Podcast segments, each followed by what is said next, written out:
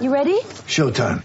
On May 3rd, summer starts with The Fall Guy. Let's do it later. Let's drink a spicy margarita. Make some bad decisions. Yes. Audiences are falling in love with the most entertaining film of the year. Fall guy. Fall guy. Fall guy. That's what the poster said. See Ryan Gosling and Emily Blunt in the movie critics say exists to make you happy. Trying to make it out? Nope. Because I don't either. It's not what I'm into right now. What are you into? Talking. Yeah. The Fall Guy. Only in theaters May 3rd. Rated PG-13.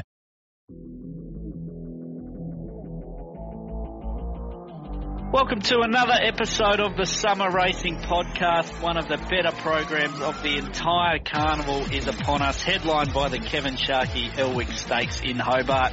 It's been hard to find a time this week where my podcast partner could put down his plasterboard, but we've got an hour or so on a Friday afternoon. Bear Robinson, how are you, mate?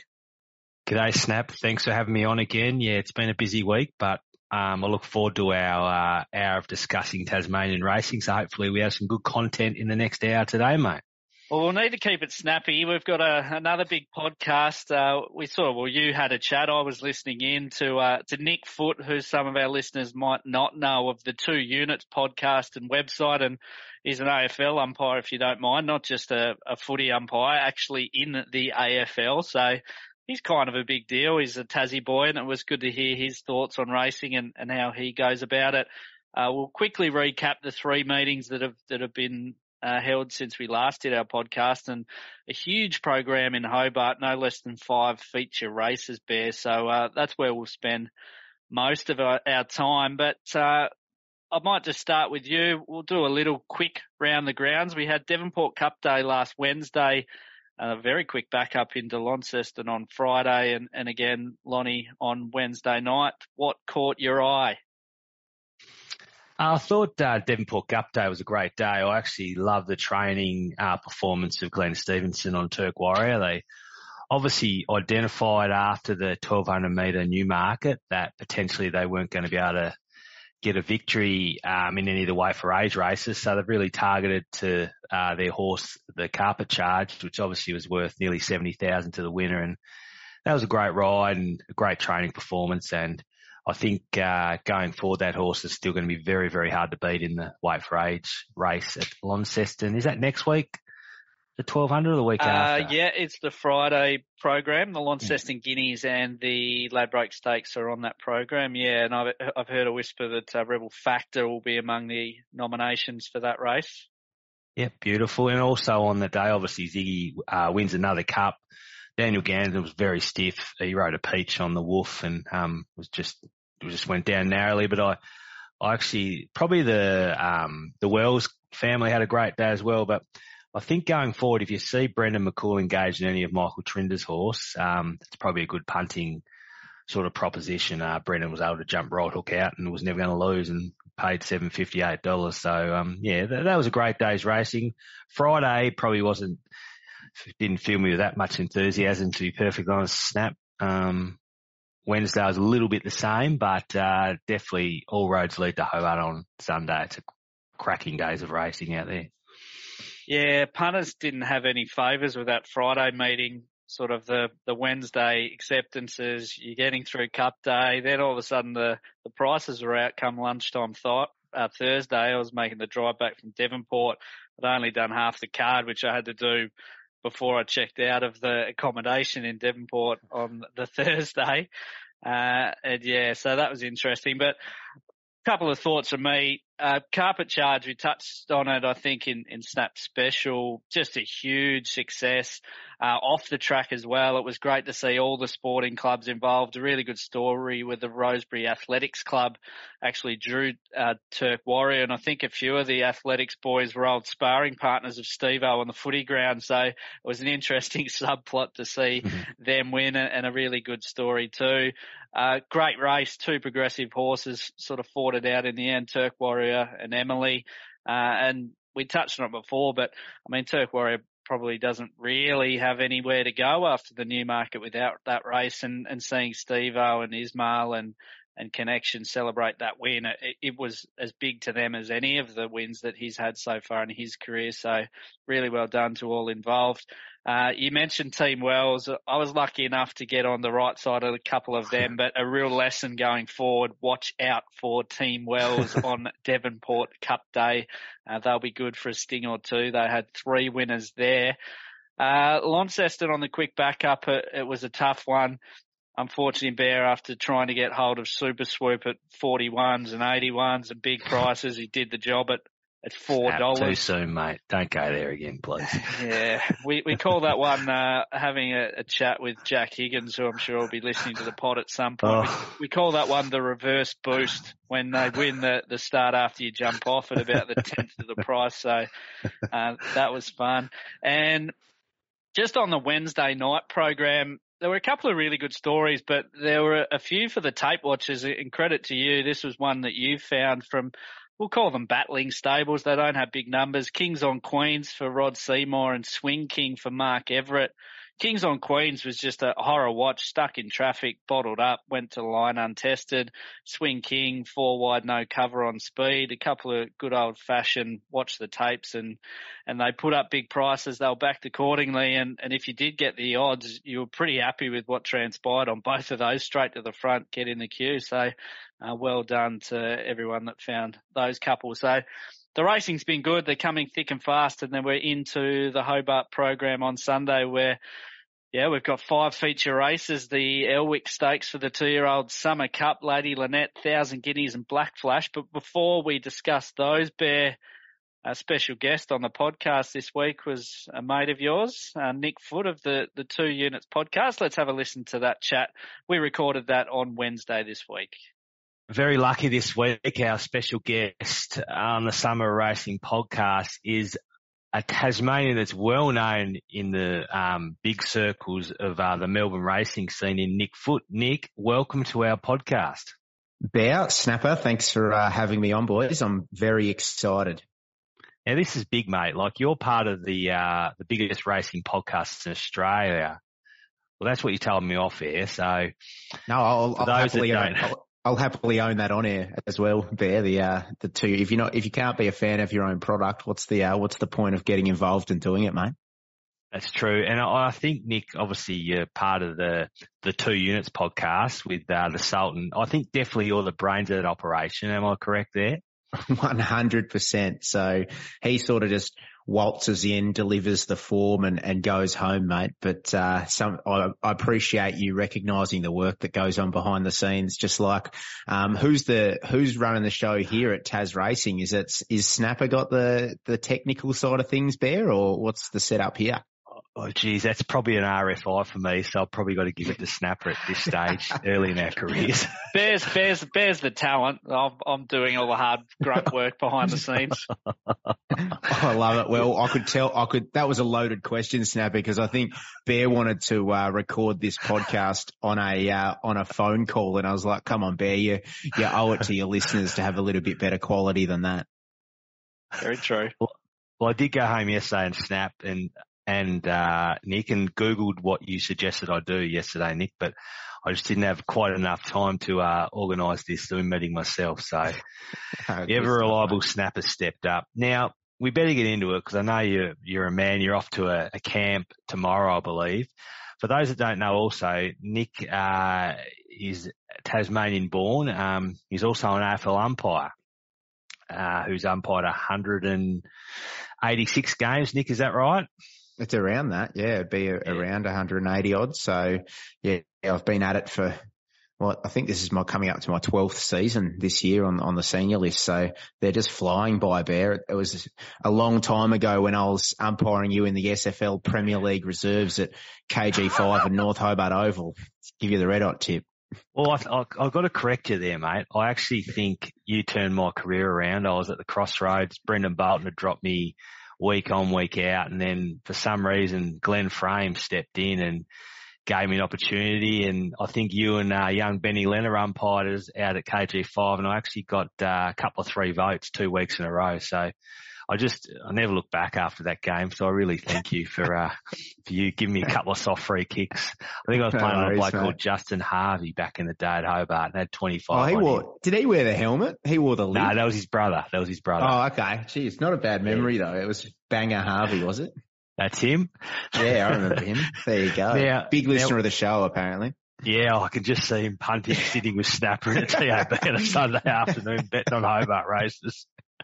Now, you're a qualified school teacher as well. I really want to know how you got it past Claire to just sit on the couch one night and say, I'm going to chuck in school teaching and I'm going to put all my love and attention into the horse racing game and start this podcast, mate. Can you explain how that went down?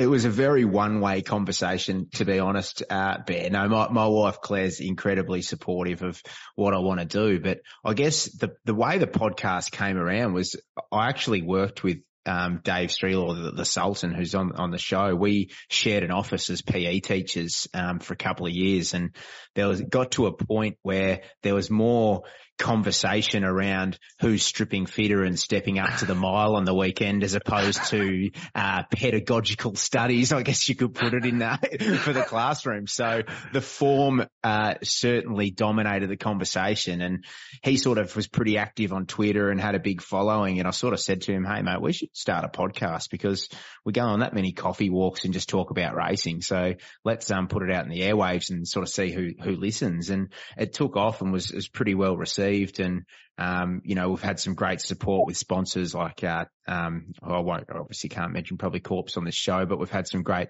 um, yeah, sponsors hop on board and s- sort of make it worthwhile as well. And I don't know, I was just sitting on the couch one night, a Sunday night prior to going to, to work in term one. And I was just feeling a little bit anxious and not wanting to go. And I don't, I'm a firm believer of if you don't like doing something, just, just don't do it. And teaching something you can sort of fall back on. And I said to Claire, Hey, I'm going to give teaching a rest and, and give this a bit more of a crack. And, um, she was really supportive and yeah, 12 months down the track, um, you know, we've launched our own two units racing service. Um, that's two units.com.au with, you know, fully, full racing content, staking plans, things like that. So the business is going along well and we're still doing the podcast and it's just heaps of fun. It just honestly doesn't feel like work.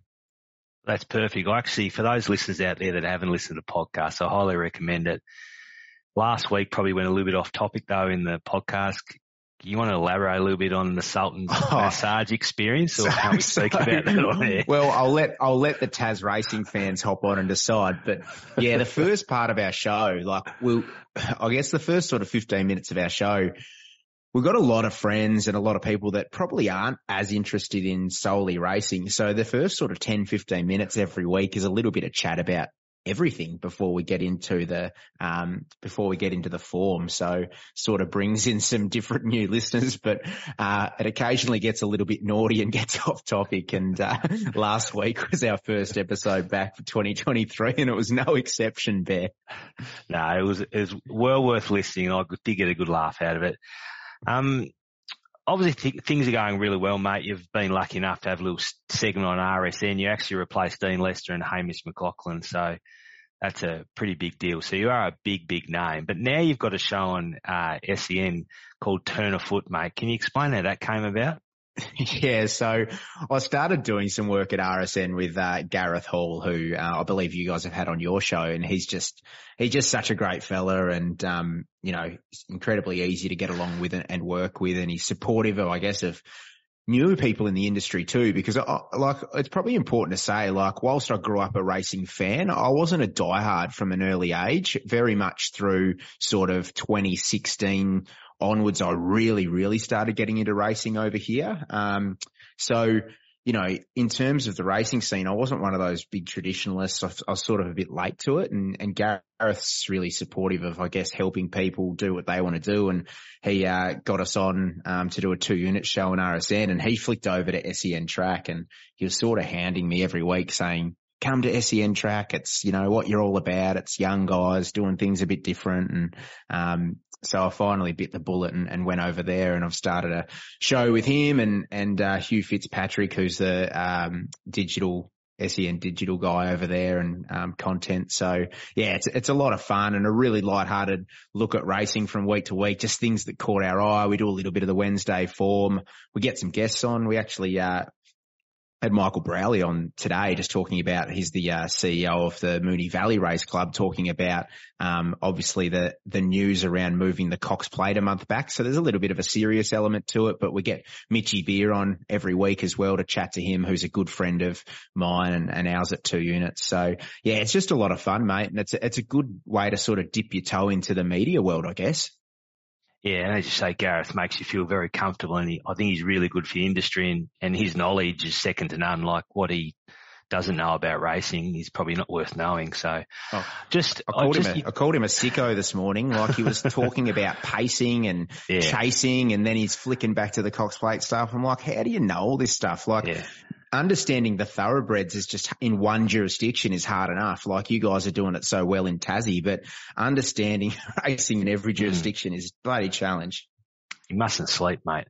Now, you mm. just touched on then 2016 was when you sort of got the real love for racing. And that, I reckon that was about the time that you wouldn't have seen me, but I've seen you at uh, Flemington in the members and you had the chinos rolled up, no socks sort of, uh, attire going on. I thought, geez, footy's definitely changed since those days of KG5 running around with a whistle with Benny Leonard. So, um, how did it sort of, how did the love grow then, I suppose, mate? Like, was it just living in Melbourne and it, spring carnival gets very consuming and you don't want to miss out or, or was there other aspects that caused you to actually fall in love with the game?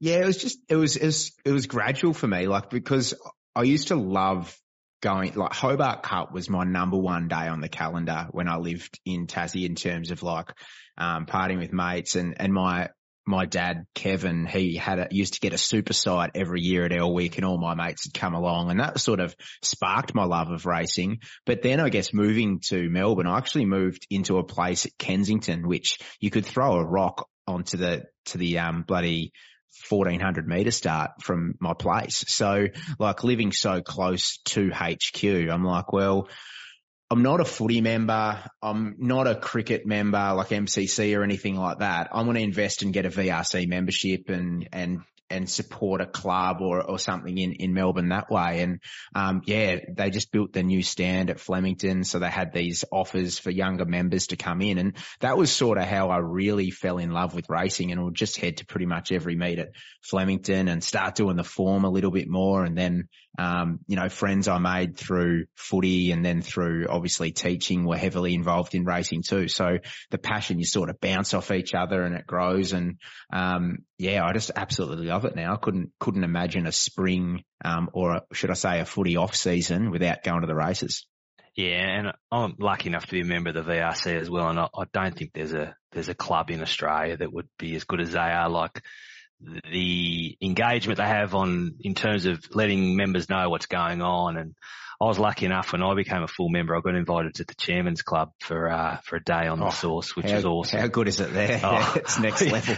Seriously. I've, I've, turned up thinking I'm going to pay for my beers along the way and I'm like, no, no, no, open tab here, son. yes. No, Mr. Robinson, your money is no good here. no, it is. no, it's brilliant. And like, as well, just the facility itself. Like it's yeah. a lot of racetracks around Australia. You feel like you take a step into 1972 at some yeah. of the facilities, like the new stand there and stuff at Flemington's off its head. I mean, if anyone gets a chance out there to get to the rooftop bar, um, I highly mm. recommend it there. Like, especially after the last, that's probably what you really crave is Nick is that DJ bouncing those tunes out. Like some of us older, more mature people probably stand out in the balcony and sip on a vodka lime and soda, but I'm sure you'd be right in front of the DJ after the last. You're painting a very, very particular picture about me here, Bear, but no, I don't mind getting up there. John Corskins, yeah. a good set up there on yeah. the rooftop. You just be shitty you can't take your top off, mate. oh, nah, the top's on, mate. Trust me. It's particularly that time of year. There's a few, few carbs going into the body, and yeah, I'm I'm wearing a double-breasted jacket at that time of the year. Don't worry about that. um, so you touched on you, uh, you guys send a lot of form out to subscribers. How long, do, how long does Nick Foot spend on doing the form and, uh, paint your ideal, um, scenario in terms of how you do your form best? Like what's, what's the go-to? I, I heard you like watching the cricket in the background at times while you're doing a bit of form. Yeah, I think te- like sitting on, I've just renovated my house and I've got a, like a new little deck set up there and sitting in the Jeez, sun. The podcast cricket must be on. paying well you've renovated No, I've got, I've got, myself a sugar mama. Don't worry about the podcast. It's all, it's all wifey.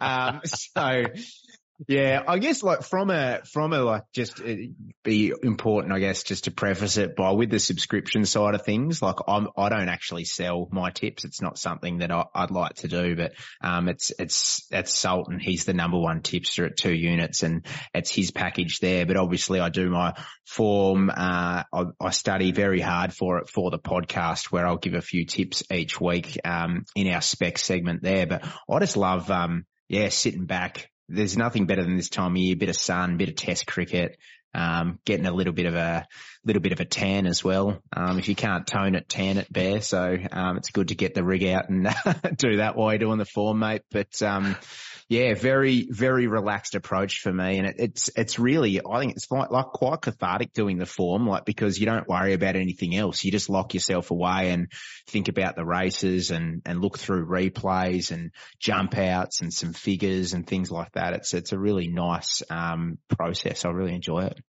Oh, that's good, mate. I do have a few hard hitting questions and the last question I ask will be the hardest hitting. Um, mm. Now, have you had a chance, firstly, to look at our program on Sunday, Summer Cup? I had a brief look over the Summer Cup. I did. I, yeah. I, looked into that race because I thought I bet better look into the feature if I'm going to go yeah. onto the Taz yeah, Racing, the number one Taz Racing podcast in the world. So if I'm going to go onto that, I better look the into the feature one. race. yeah, don't sell yourself short. There might be surely the Bev Show or someone out there does one as well, mate. Surely. It's oh no, actually, you. Bev retweets our thing when it goes on Twitter. So, um, obviously okay. he listens in. Shout out yeah. to the Bev. Excellent, Bev. Great man. Um, now, yeah, just before at... you give me a tip, now, yeah. Snapper has a love affair with a horse in this race. And mm. I think you actually tipped to win the Devonport Cup last week as well. Yes. So you guys get along well. Yeah, well, I'm, I'll be interested. Well, Snapper's the expert, so I'm happy to see what he says about this. But I just, I sort of looked at three key runners in the race and, and the swoop dog is, is one of those key runners and the, the horse in form and like that Longford Devonport Cup double is, you know, good going, but there has to be question marks on him over the trip because he's only had two goes at it. Was hot favourite a couple of years ago in that uh, the Tas Derby where was beaten by the demolition Derby himself in Explosive Jack mm. that day. And then in this race last year followed that same form line through the Devonport Cup and finished ninth, seven and a half lengths down the track. I'm not sure if there was an issue with the vets or not there, but um, look, rising three kilos in this race uh, off that prep, I'm not sure is a horse that I want to continue to stick with. Um, I'll thank you for the fill up in the Devonport Cup, but uh, is a horse in form that stands off the page. The interesting one I think is Dark Dream, who comes over the class, arguably the class of the field somewhat, but has been competitive on the country cup circuits in Victoria and New South Wales. And he's second up here off a freshen. And last time he followed that same setup, he was only three and a half lengths off Banker's Choice and a tissue in a, in the five hundred thousand dollar Ballarat Cup, and those two I think would start very short in a race mm, like true. this. But the knock on him is he just doesn't like winning. Like he, I think he's won one from 17 in Australia since returning from Hong Kong for the Hayes team. So it's pretty hard again to dive into someone like that.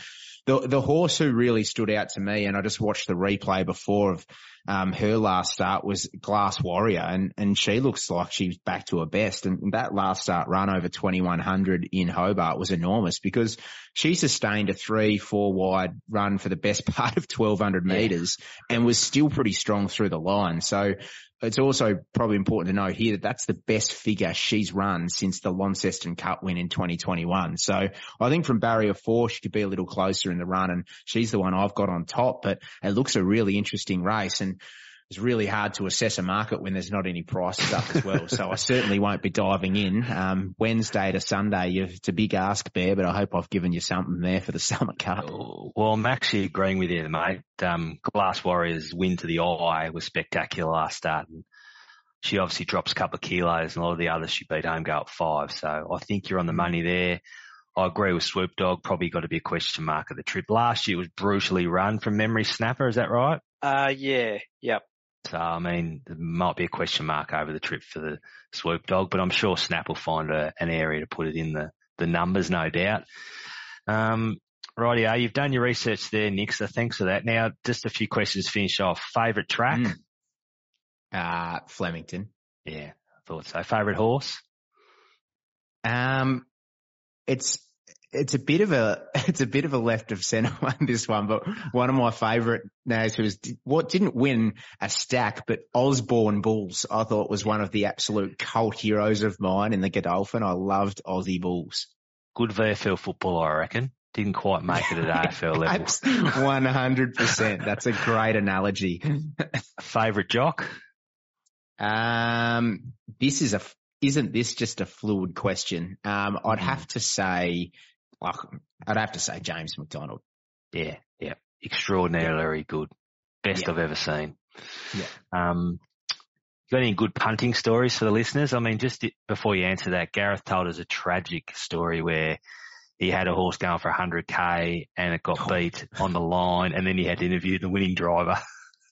Oh, well, I'm not going to top that, but I do. I've, I've had a couple of sick losses. I'm, I'm not a huge futures punter and back in 2019, I had like a three leg futures all up and I just threw just like a $50 bonus bet at it thinking, Yeah. you know, whatever, see how we go. You know, bonus bets, they feel like free money sometimes. Yeah. So you just turf them out there. And I had the bonus bet on, it was Alizee to win the futurity, um, Mystic Journey to win the Oz Guineas and Avilius to win the Australian Cup. Oh so no. in that order. So you get Futurity, Alizee, bang, I think six or seven bucks. Um, then obviously Mystic Journey, who go, to go back to your question, she'd have to be there in one of my favourite horses too. Um, Oz Guineas goes, goes Wooshka, does it. Yep. Um, and then it's all coming down to Avilius in the Australian Cup. And this is 250 to one, this, um, this bonus bet. So you're looking at sort of 12, 12 and a half grand or Yeah. something, I think it was. And, uh, I was pretty confident. I remember I was go- I was driving from the Gold Coast to Lismore on this day because I was doing like a preseason cup match in Lismore for whatever reason. There was a game there and stopped off at Byron Bay for lunch. And I was just remember just thinking about this race the entire day. And it was just getting going from bad to worse the entire day because um, Hugh Bowman was having a few issues. He rode Aussie Bulls that day, rode second, got beat by um, Sunlight, got a Mhm. rock thrown at him as he came back to the mounting yard, and then he um, then he went home. He stopped riding for the rest of the day. So then Corey Brown replaced him on Avilius in the Oz Cup, and he was um, favourite, blowing out at the gates, and then um, yeah, didn't run well, and in the vets I think had some eye infection as well, Avilius. So everything that could go wrong went wrong that day. Um, and I'm not a big guy of laying off. I'm all about letting it ride. So um, I just copped the loss, mate. I reckon he got hit over the head with a whip in the last 100, 150, just from memory. Yeah, okay. I'm, pr- I'm I'm pretty sure someone gave him some choice words for the ride on Aussie Bulls too. Yeah, I don't blame him. Now, this is the hardest hitting question I can ask you. Right. So it's sort of similar to how he asking, do you have pineapple on pizza at the end of his podcast? but I love it. now, 2012, round two, Saints Hmm. v Suns, Nick Hmm. Foot's on debut as an umpire. Are you more nervous bouncing the ball the first time or are you more nervous when my bold boy goes into the gates to have his first run for you guys? 100% more nervous when my bold boy goes into the gates to have his Yes. first run in a Love it. benchmark 58 at Gundagai because like this is an easy question to answer for me because when I'm standing over with the ball in my hand about to bounce it, everything's in my control. Whatever I do is up to me there. But Yeah. when you've got Jason Lyon aboard my bold boy who is the most erratic five year old gelding going around. He's probably the fastest horse over the first 200 meters I've ever seen in my life. And then he just gasses it. But, um, yeah, that you got control in one and you've got no control in the other. I don't think there's any feeling like owning a horse, regardless of what level it's running at, just th- those nerves and, um, you know, h- how you feel on race day or the race week leading up because, and that's why we love the game, isn't it? Spot on, mate. And that's why to all people out there that want to get a share, you don't have to have a big share.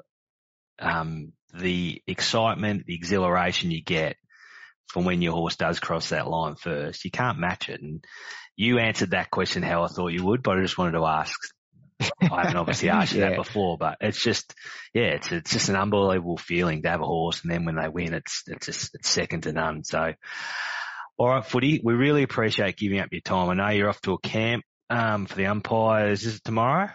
Yeah, we're off to we're off to Coffs Harbour. We um this this year for the camp. I, I believe the leadership group opted to go somewhere where the weather's fantastic and, and really warm, and we're uh, I think we're 23 and pissing down for four days. Um, so so it's always the way, isn't it? So I don't know how my uh, 18 holes at Bonville looks on Monday, but uh, I think I think it's going to be pretty wet and wild. As long as that calf holds up, mate, that's all I'm really concerned about. Now, are you going to be down over the carnival at all, or is the commitments in Melbourne just keep you there for our summer I'm carnival? a, I would, I'm I'm eyeing off I'm eyeing off a trip down because I didn't get down over Christmas, so I'm keen to tie one in and Yeah. uh, catch up with the family too. So it's definitely on the cards, but I'm just a week by week proposition. Unfortunately, the way that my career is and the way that I roll at the moment, Bear.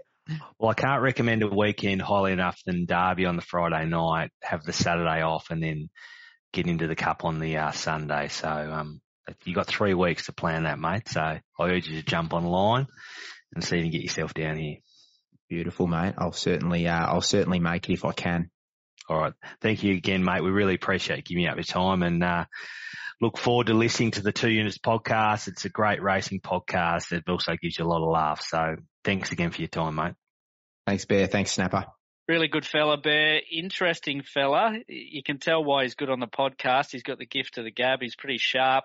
Uh, and the thing I took out of that, not only listening to sort of how he does the form and the racing landscape, but I, I guess it just goes to show how, well, the interest in, in Tasmanian racing that's kind of a lot bigger than our sort of little insular industry, which you kind of get caught up in when you're a part of it. Yeah, totally agree. Um, just back to Nick, obviously we thank him for giving up his time. He's, he's a very sharp man and he says some words that I have no idea what they even mean. I just nod. So, um, when blokes are doing that, they're very obviously very intelligent.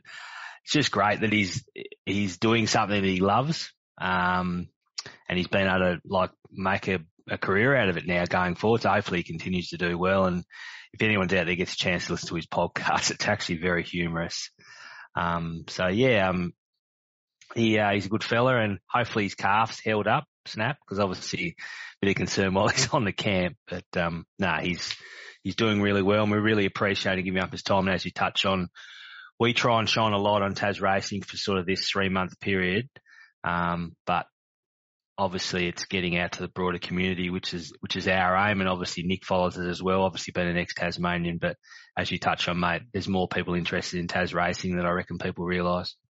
Yeah, for sure. And I guess we'd encourage everyone listening to this podcast to, to have a listen to that one. Uh, subscribe if you're, you're keen on having a punt, as a lot of people are outside of the Tassie jurisdiction. Those blokes are very good judges. Uh, on to Sunday's program in Hobart Bear. It, it's an absolute beauty. As far as feature races go, it, it, it's almost without peer, this program in terms of the, the lineup. It, it probably Launceston Cup Day is the only other one, but we've now got five feature races. We will start with the headline act, which is for the two year olds. Uh, it's the listed Kevin Sharkie Elwick Stakes. The shoes on the other foot a little bit bare. I'm normally saying you're the one with the runners, but I've actually got a little bit of a share in, in one in this race. Um, I'm not sure that it's going to win, but we'll touch on that a little bit later. Uh, the Elwick Stakes, the, the corporate snuck a market up for this one halfway through the Launceston program. Might have caught a few punters unsuspecting and the market's been knocked into shape a little bit. Uh, Cairns is the 290 favourite, did put up 340. Thoris of Maya is $3, did put up $2.45, did Ladbrokes. Thespian Waters is $3.90. They did put up $8 Ladbrokes and there might have even been a little bit bigger elsewhere. Need Sugar 650 and Countersphere 950. This race bear, we discussed the two year olds probably, won't necessarily say that they're a moderate bunch. I mean, there's been limited numbers. We don't know necessarily how good they are and, and we'll learn a little bit more. And I've, I've said that after basically every two year old race, but we've got some exposed form. I guess the, the clear picks look to be Cairns and Thoris and Meyer. And the wild cards Thespian Waters. Uh, lead us away with the Sunday's two-year-old feature. Yeah, thanks, Snap. Um, I, think it's probably of the exposed. Pro- they're probably a very even lot. Um, I was going into Cairns' debut run. Well, obviously, we're both keen on Thoris and Mer, but Cairns, you know, won pretty convincingly then. So I probably thought of the race brigade. Cairns was the one to beat, but obviously you'd have to be blind Freddie to not have seen Thespian Waters um, trial at Longford a couple of weeks ago, and it probably went up a little bit big in the markets. Um, I think one of the corporates even went up, as you touched on, slightly higher than eight dollars, and it's been backed in accordingly. Whether that evened itself out close to the jump, you don't know. Um, just also out of the um, the trial, I actually thought it got beat quite a fair way in the trial, but Island Warrior wasn't the worst trial. Just uh, hard held basically. Obviously got beaten a fair way by Thespian Waters two trials ago, but just thought, I'm not saying he can win on Sunday, but I just think it might be a horse that we can follow over the next 12 to 18 months. I know that's a long, long range chat there, Snap, but um, yeah, it might be okay, Island Warrior, but I, in this race, I'll be backing Thespian Waters and Cairns. Thespian Waters and Cairns, yeah. Look, I, I think they are the two uh, you mentioned Thoris and Meyer, um, and the fact that we were very keen on that horse on debut. I think maybe given the market move there, uh, and what Thoris and Meyer did that night, perhaps took away a little bit from the performance of Cairns, who was extremely professional. She jumped, she kicked up, she held the rail, she did everything right, and she held a, a pretty reasonable margin back to uh, Need Sugar and Thoris Meyer, who somewhat franked the form by running the Quinella in the Alexandra Plate. I know she hasn't raced since that run, Cairns, but you'd think that would have been a set plan by Barry Campbell, who's somewhat of a genius with these juvenile horses. So you'd assume that she'd take some improvement from that. I was pretty underwhelmed with the win of Thoris Meyer in the Alexandra Plate, where he, he did jump on the bunny, he found the rail, but he sort of shied at the whip and jumped sideways near the post and, and almost tossed that one away. I think barrier eight's a big negative for him there. He, he won't be able to cross to the fence. He's still got a lot to learn. So I can see why he came up favourite purely based on his $1.45 and $1.55 SPs, but I think there'll be a bit of a consensus to try and take him on and, and I think he'll be the drifter as we've already seen 245 out to three.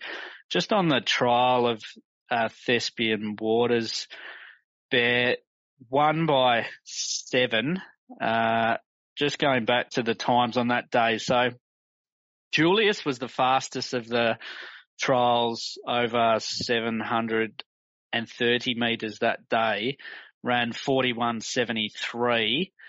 Um, and Thespian Waters ran 43.12, which was almost identical time to, to Craiglinger, who was scratched from the gates from a maiden on Devonport Cup Day when heavily supported. Miss Tula ran 43.07 there alongside Princess Madawarka. Miss Tula flopped in uh, Launceston on Wednesday night and, and Miss uh, and Princess Madawarka didn't get a run. Of course, they're older horses, so just trying to add that bit of context there that the clock didn't necessarily back up the visuals as far as the dominance goes, but of course the horse is a two year old and we're comparing against older horses there. So the, the devil's advocate for those not wanting to steam into Thespian waters is, yeah, that, yeah, he, he was dominant, but the time was only moderate and he doesn't have race experience and all those things as well. Uh, the runner I have a share in in this race, not in the form guide yet, we're just waiting on some paperwork, is Oxy Bolt. Um, we do think this horse has ability. Uh, he's primarily in this race for a bit of experience and I guess the, the lack of depth uh, to this contest. He went around at Longford on Tuesday. Really pleased with how he jumped. That was a bit of a learning exercise there, and um, he might be able to beat a couple home, but I think he's justifiably a big price here.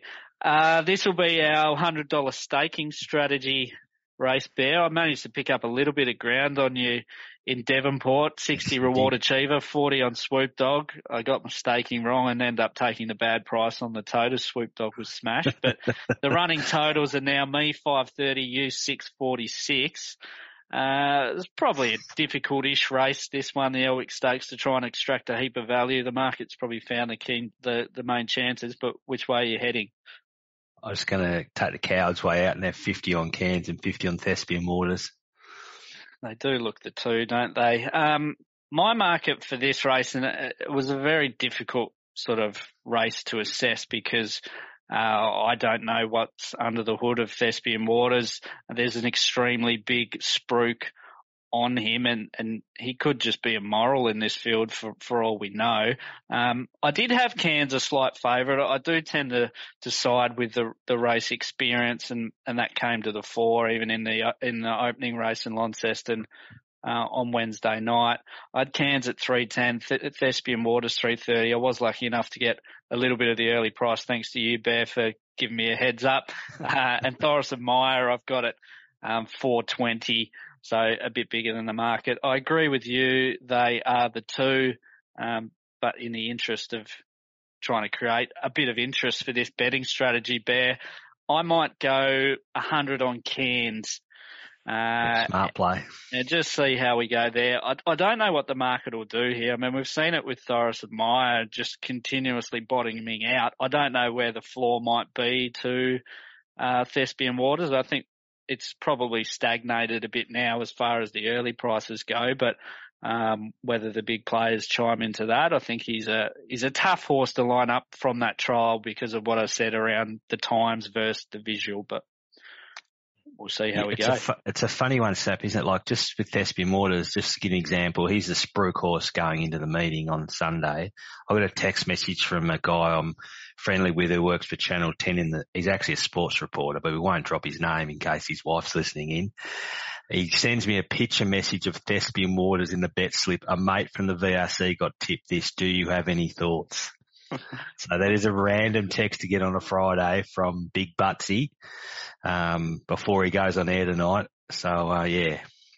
Well, I so think I think yeah, and, and for that reason, I mean, it's just a hard one because I think there will be a lot of sort of serious recreational punters, for lack of a better term, maybe punters like you and I who who'd be looking to have anywhere from say 100 to 500 on this horse, but whether the really big players that swing the market step into him, it, will be a tough one just because of that exposed form. But uh, it's a good race, the Elwick Stakes. Just looking at the honour roll, I mean, Bello Bow, Turk Warrior, uh, Mystic Journey, who's the, the photo pick for this week's pod, uh, Patina Arena, Double D, Top Notch, Admiral, Grand Tycoon, seriously good two-year-olds. Oh, it's an elite list. Yeah, I mean, we'll see whether this year's two-year-old um, is one of those, but you got to be in it to win it. And who knows? Let's hope it's Oxy Bolt at a hundred to one. Bear, wouldn't that be? Well, something? if it can't be Oxy, um, if Oxy wins, you need to make a little donation to my Derby Day Punters Club because uh, on your advice, we asked. I sent you a little text. What price would you take? And you told me, and so the, our Derby Day Punters Club have uh, launched into Thespian with a nice little bonus bet. So if uh, you can't get the chocolates, mate, hopefully Thespian can for our guys. Hopefully Thespian. Yeah, that was just an error. Who, whoever the price assessor there that's put up eight or nine dollars um, might have just got a little. What the hell are you doing here, mate? When when that when that one when that one jumps probably closer to two or three bucks, it'll be that mm. that, that might be. Uh, yeah, they'll be watching that one with a bit of bated breath. But good race, the Elwick Stakes. Nice way to to kick off into the other feature races. No particular order here, Bear, but we might jump to probably the second of the main events. It's the Summer Cup and it's worth $100,000 uh, this year. It's another one that's um, managed to get a bump as far as the feature races go, which I really like to see. I think it's the final lead up to the Hobart Cup. It's always won by a good horse. Uh, and we've got a pretty good field here. Um, I think it's light on in terms of depth, but but big at the top end. We haven't got a market at the time of recording, which is Friday afternoon. It's nearly three o'clock. Uh, I think the key chances bear will be uh, Dark Dream, who comes over mm. from the Hayes stable. I'm told that he is stabling with Adam Trinder, a Glass Warrior who was dominant in the Brighton Cup. And then we've got the Devonport Cup form headed by the winner there, Swoop Dog. Uh, the Summer Cup we were, well, hmm. actually, I might start by seeing what you want to give us. We, we thought you might have a runner in this race, Bond Street Bows, not in the field. No, Bond Street Bow's no longer with our stable. Unfortunately, I don't want to go into it too much, but the the main owner um, thinks it's in the best interest that the horse goes to Melbourne and is stable over there. So that's pretty disappointing. And obviously, when you've only got a five percent share, snap, you don't have much say in where the horse goes. So um, yeah, I'm no longer in. Oh, well, still name wise are in Bond Street, but there's anyone out there wants to buy my 5% off, off me, let me know. Um, but yeah, it's disappointing he's on it, but that's racing. There's worse things going on in the world than a horse being taken away from you. But, uh, it's a cracking race though, but I'm really, really keen on Glass Warrior here. I think Dark Dream being sort of eight years of age going on to nine probably needs a bit of give in the ground. I don't think you're going to get that on, um, Sunday. And I'm, I was just um, captivate is probably a good word. Glass Warrior smacked him the other day and she drops a couple of kilos. Most of these go up four or five kilos and I just think she's, uh, going to take a good one to beat her on Sunday. Yeah, we, we spoke about this race or, or Nick had a look at this race uh, for us ahead of that chat and he kind of nailed it, didn't he, in terms of the key mm. chances. Just to the eye, Glass Warrior was absolutely outstanding. I mean, you, Elwick's a very difficult track to win like that in terms of taking a run and getting nothing to cut you in the race. So for those that, that might not be familiar with the layout, you sort of got to run up the hill as they go past what's now My State Bank Arena. You're pushing up the hill with nothing to take you into the race. And for her to still be strong, uh, at the end of 2100 meters, it, w- it was a super performance and she's just a, a, weighted special coming into this, a, a weight mm. for age versus everything else that comes out of that race.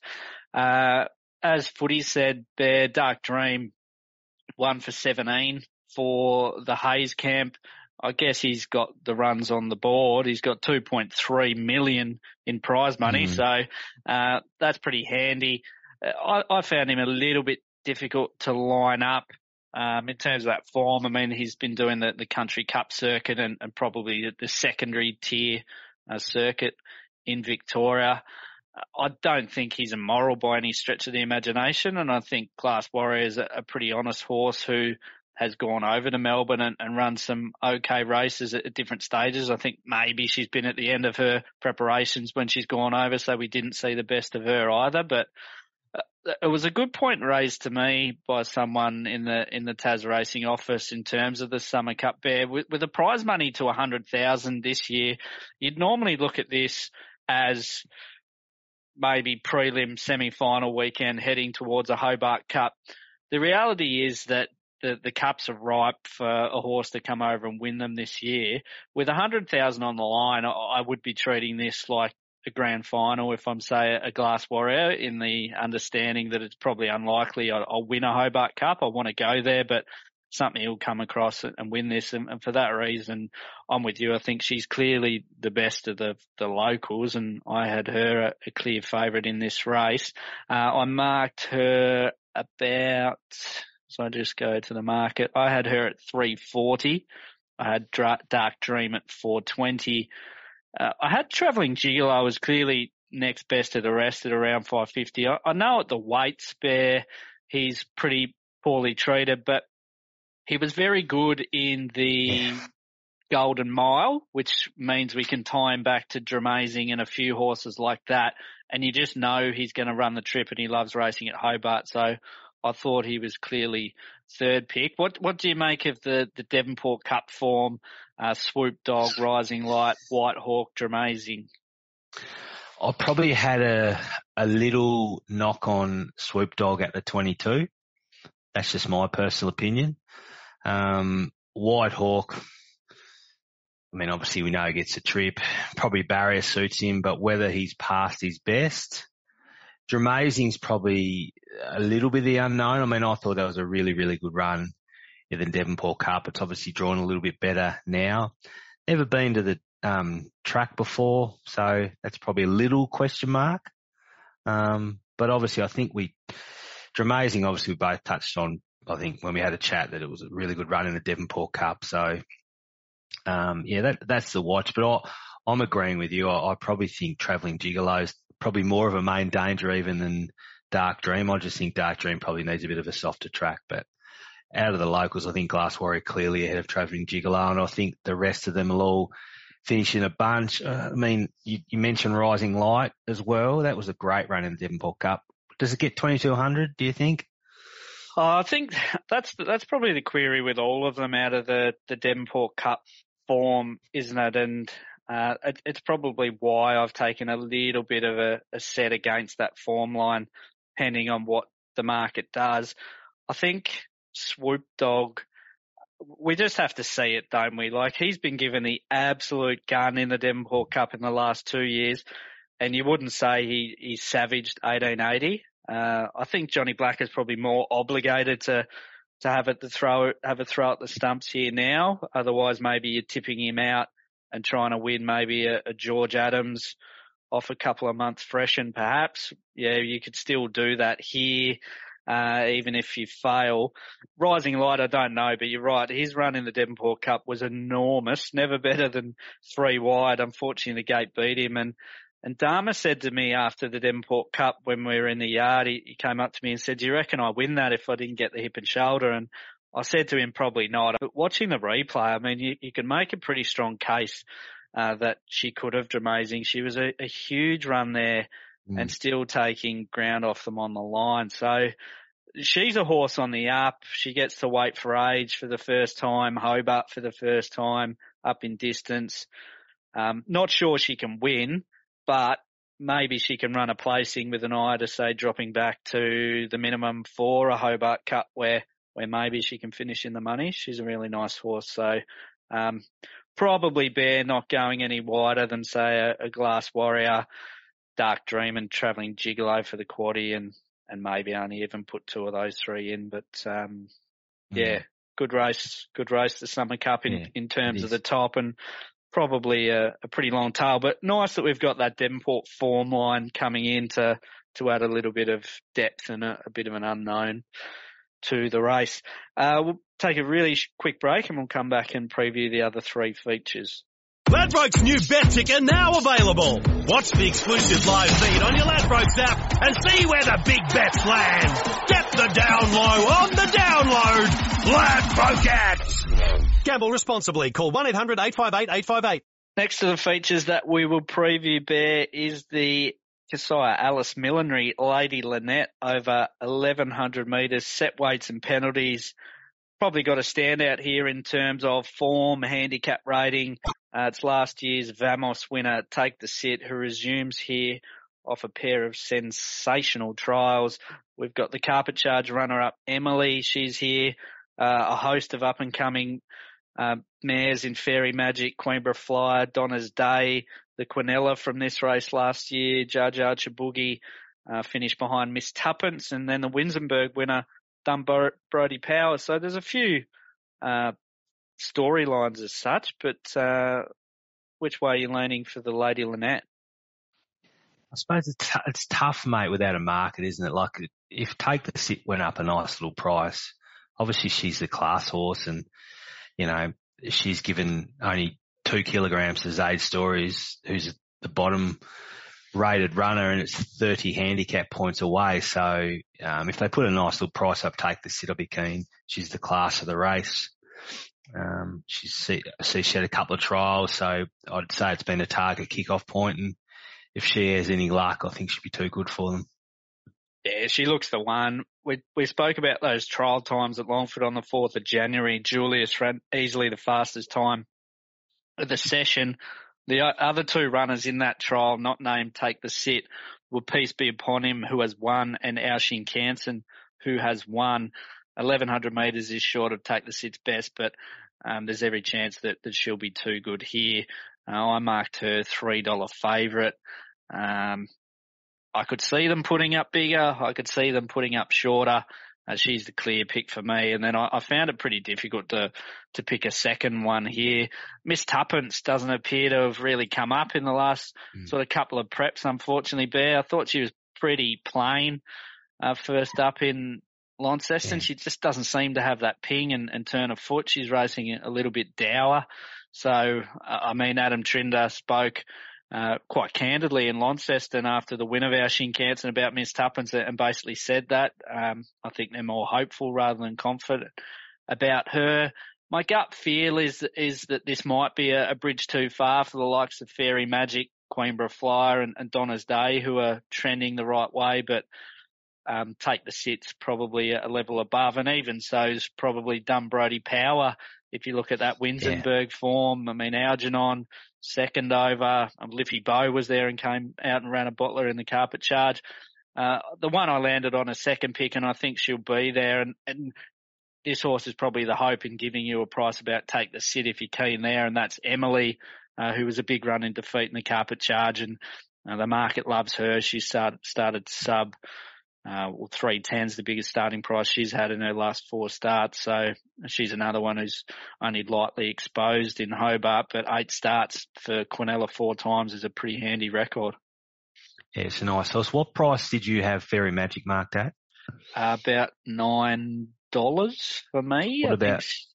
she leads and and finds the front here, I think, and probably puts the handlebars down. The thing with Fairy Magic that was a bit of a deterrent to her, and they went very hard last time, but the the time actually wasn't that quick. Um, 105.94 was a, a few lengths slower than I think uh, Miami Sun that won on the same day. So she'll probably take improvement, but yeah, I had her about a, a ten dollar chance here. What price do you have for Barno? Uh, Verbano, I had, I've got it $30 here, taking her on a little bit. Again, I think she'll be back. Um, you can make a case for her. She was 550 in the race behind Fairy Magic and, and hit the line really hard. Um, but yeah, I think taking her on a bit should be giving a start to some nice mares. Yeah, I just thought she might be stripping a little bit fitter and she obviously went via, um, Salt Cafe in Moona turning for home last start. So, um, she was, I thought she's actually a good run and, um, I know the stable's been, they've always thought they'll sort of run short every time they go on the races. I think she'd strip fitter on Sunday. So if she was sort of put up around that 30 $35 mark, she might worth a couple of dollars each way, but I'm pretty keen to take the sit here sounds like Snapbet might need to reel in that thirty dollars bear just to just to protect myself. Well, uh, she her her, pro, her profile's not ridiculously dissimilar to say a Miss Tuppence who came back in the field and, and, swept past them here. So it's just whether it's that type of race that yeah. they can maybe get off the get over the top, but. Uh, you'd think take the sit is probably too good in the Lady Lynette Next to the features that we will take a look at, Bear, is the Aviso Tas Insurance Brokers 1,000 guineas, 75,000 on the line for this group of three-year-old fillies. Small but pretty select field here. Uh, we've got Jaguar Stone coming via the Guineas. Pink Beauty is a last start Hobart winner, as is Cloudy Nights and Justin Needs. We've also got Flying to Paris, who was probably a good thing beaten in defeat when knocked off by your horse, Nico the Greek. Thousand guineas, Bear. This is one that I think punters might go a few different ways. I, I, touched on those five there. I think they probably are the main five. No disrespect to the other three, but give us your take on the thousand guineas. I've been waiting for Jaguar Stone to get to a fillies only race, and we get that on Sunday. Drawn a little bit sticky, but I just think, yes, a couple of horses in the race look to have a fair bit of upside, but I think Jaguar Stone, Troy Baker will take off at the 600, round them up, turn it for home and say, see you later, boys and girls. Well, she won't say see you later, boys, unless she's talking to the other jockeys. No, I was talking to the jockeys. I wasn't talking about the horses. I was talking about his fellow colleagues on top of the horse. Good save. Well, that Talking to, uh, sorry, listening to Adam Trinder on Tas Racing TV the other night in the interview I referenced earlier, he said they'll probably ride Jaguar Stone a, a bit colder. Uh, he thought maybe she was ridden a little bit close last time, which is maybe why she won battered a little bit in the Guineas. So you could probably expect her to be ridden the way that, that you just described there, Bear. Um, I was disappointed with her run in the in the Tassie Guineas. I, I know I guess if if you are being forgiving, it, it is just that. It's that she's a horse that needs to be allowed to settle and, and work through her gears and wind up. But she settled on the back of the leader and, a, and eventual winner in a very slow lead pace and, and really didn't ping from there. Maybe she's better ridden a little bit further out, but she did take a few inside runs in, in Launceston earlier in the campaign. So I'm inclined to, to take her on a little bit. I'm pretty keen on the chances here of Justin Needs, who was a huge run in the three-year-old trophy. Uh, back and wide, she had to come around the field. She ran fifth there. Uh, she then dropped back to maiden grade, was backed accordingly, and won accordingly over 1400 metres in what was a, a track record at the time it only lasted a couple of races, but it was good time there. She beat mm. Berserker, who came out and won in Launceston. Uh, she draws four here for Brendan McCoull, who goes aboard riding at 56 kilos. And if we go back to the interview that we did with him a few weeks ago, Barry basically said Mm, I can probably get down to 56 at a pinch and, and perhaps he can take a lead if I get down to 56. Mm. So the light bulb's gone off there for me. I think she maps really well to be in the front half here in a race where there doesn't look to be a stack of speed. Pink Beauty will probably look to try and do what she did last time and dictate from the front and, and she'll be there a long time if she can be.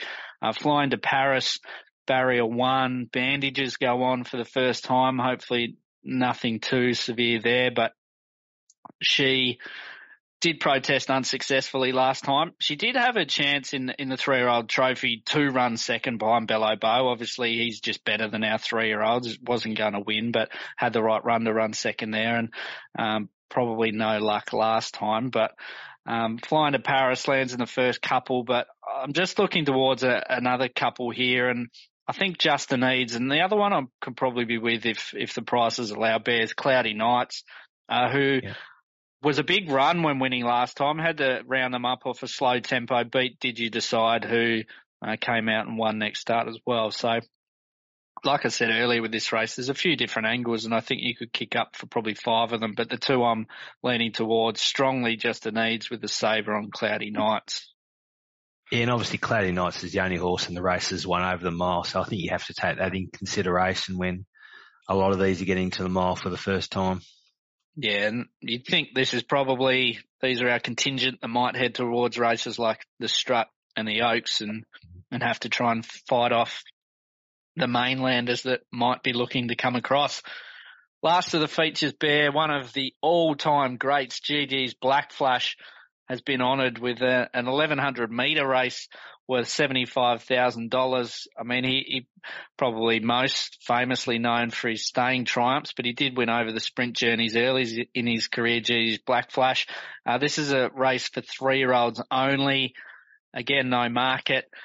Fear the Sting gave the 1100 metre track record a bit of a scare, went within a length of it, I think, when winning a maiden here last start.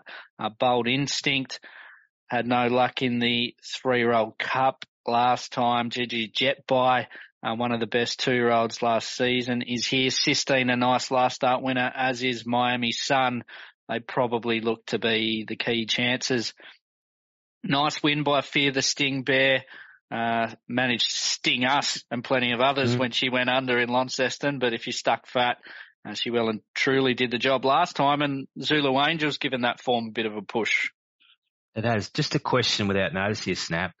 Um, I think it's great that the club's putting on a, a race in honour of one of our greatest ever Tasmanian horses, and obviously the prize money is great.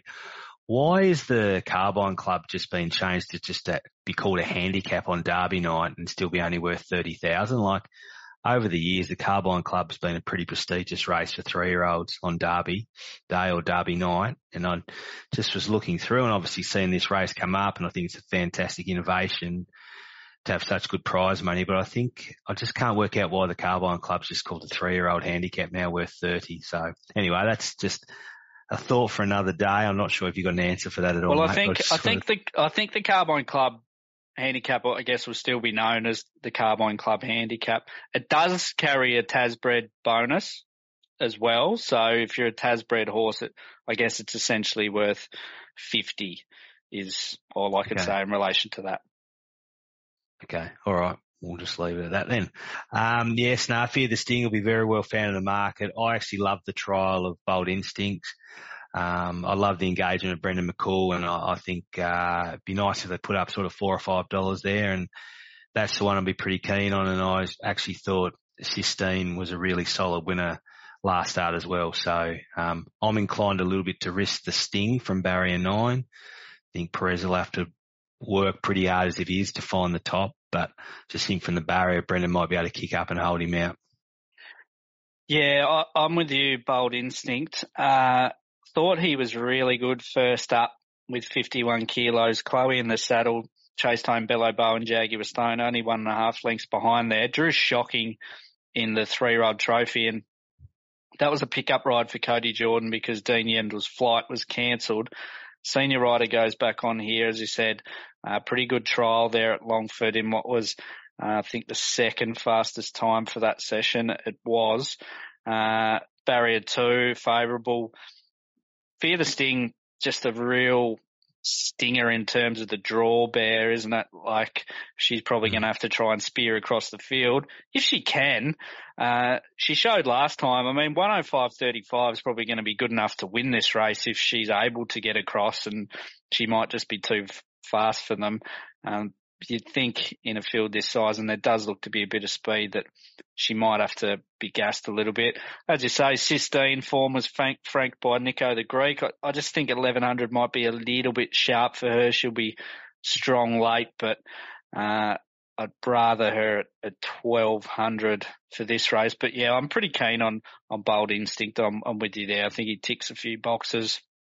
Winkers, Gate, McCoull, nice trial uh, has had a run in Hobart. Um, yeah, we might be able to get a price there if, if they go up pretty short. Fear the sting, but really good program on Sunday, Bear. You, you heading out?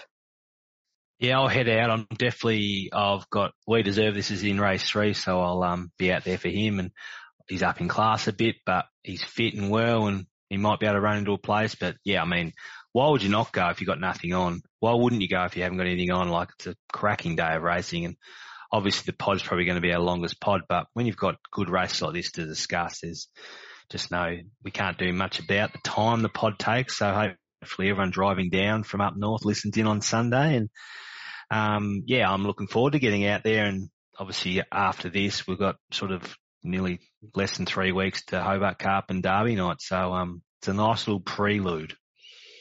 Yeah, it's going to be a beauty. I've no official capacity out there other than coming out to try and collect the Elwick Stakes trophy with, with the 100 to 1 pop I've got. So, yep, beautiful. Uh, Bev will be doing Tas Racing TV and uh, doing a, a, great job as he always does. Uh, Bears brief this week. Well, we thought that you used up your airtime with the chat with Nick Foot, uh, Bear. So yes, you're, you're just taking a, a, week off from Bears brief and, and Snap special. I'll keep it brief. I just wanted to uh, touch on what's happening on King Island this week with the the Miners Rest Cup.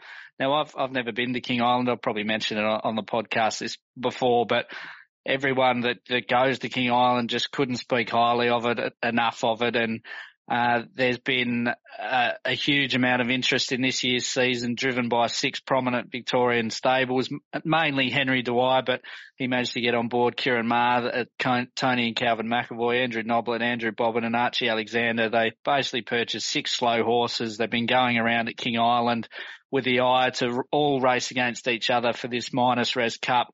They managed to get six corporate partners to come on board. It's worth $20,000 and basically anyone who's anyone in, in racing media and, and whatnot will be heading to King Island this weekend for what promises to be a, a terrific weekend. I, I, think they'll enjoy uh, the sights of King Island and everything that, that goes on there. And the aim is that uh, something similar will, will happen every year. And just to put my company hat on a little bit, um, I guess there's it's easy to throw rocks at, at Tas Racing, and when King Island was struggling, there's sort of a, a, school of thought that Tas Racing doesn't do anything to support racing over there.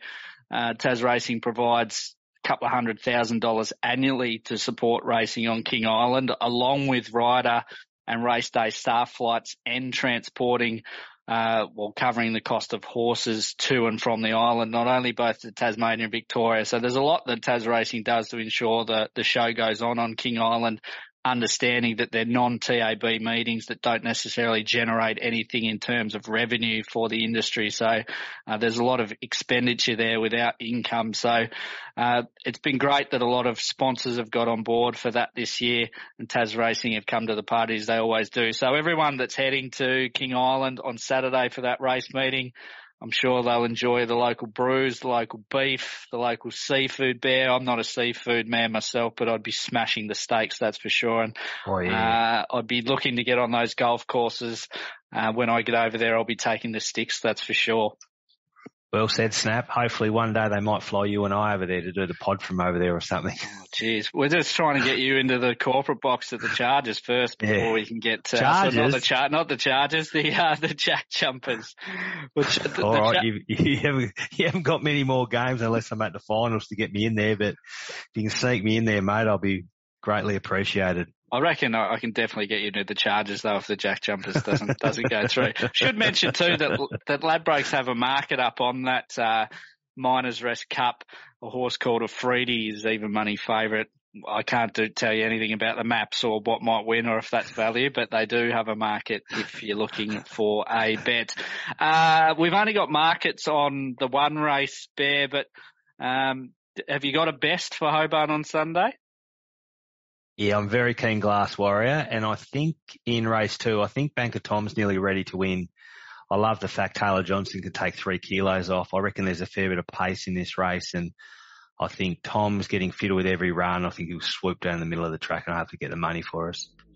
Love it. Really good betting card in Hobart on Sunday. I think it's going to really set the scene. We're right into the thick of it. Basically the, the Fiji Cups we rolling around. We will next record ahead of that Friday program uh, next week, Bear. It's the Launceston Guineas uh, and the Ladbroke Stakes. And then we've got a little bit of a break then in, in the calendar. Uh, be nice just to recharge before uh, we, I think we roll into well nearly the Derby. I think we've got Gold Sovereign, and then we'll be into Derby and the Cup. Look forward to it. Getting very, very excited.